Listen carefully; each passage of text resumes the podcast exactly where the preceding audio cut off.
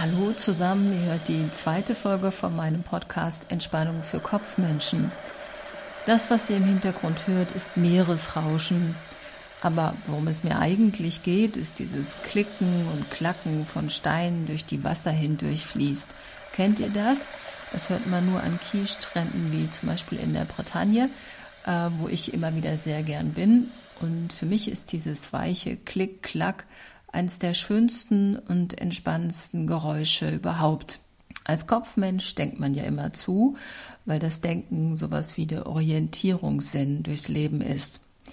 Was jeder kennt, ist dieses entspannte Denken, bei dem die Gedanken so geschmeidig dahin fließen, wie eben das Wasser am Meer durch die Kieselsteine.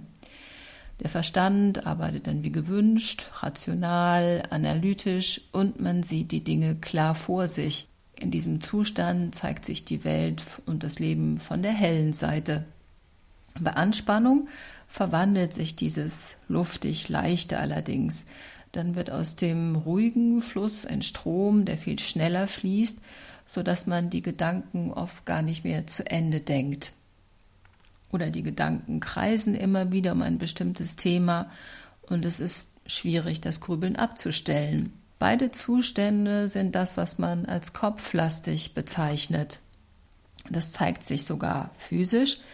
Manche Kopfmenschen scheinen nur noch aus Geist zu bestehen und der Körper ist dann wie eine Hülle, die aber viel weniger präsent ist. Zu einem Steckbrief für Kopfmenschen gehört eine bestimmte Sichtweise auf den Körper dazu. Der hat nämlich geräuschlos zu funktionieren. Teilweise steckt in dieser Haltung, muss man ganz ehrlich sagen, auch ein bisschen Überheblichkeit. Sich um sein Inneres und den Körper zu kümmern, wird dann gerne als Gefühlsduselei abgestempelt. Entspannung ist aber nicht nur Kopfsache, bei Entspannung sind Kopf und Körper beteiligt. Weil es so neu sein kann, beschreiben manche es als neuen Kosmos, wenn sie sich auf den Körper einlassen. Denken und Körperverstand müssen sich nicht widersprechen dabei. Wenn ihr konzentriert eine Aufgabe erledigt und sich plötzlich irgendein Zipperlein meldet, dann verscheucht ihr das so wie vielleicht eine lästige Fliege. Beim Körperdenken ist es genau umgekehrt, weil es hier um Wahrnehmung geht, wie zum Beispiel kalt oder warm, weit oder eng, sind es hier die Gedanken, die stören. Ich bin überzeugt, dass unser Bewusstsein viel mehr kann, als wir glauben.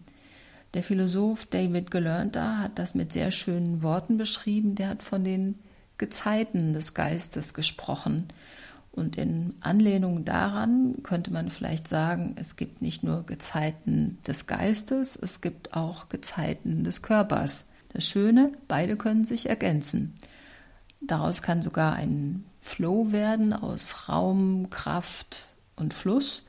Und wenn dieser Flow einen Klang hätte, wäre das vielleicht so ein Geräusch wie das Klick-Klack der Steine am Meer. Ich sage Tschüss und Servus, bis zum nächsten Mal. Eure Sonja.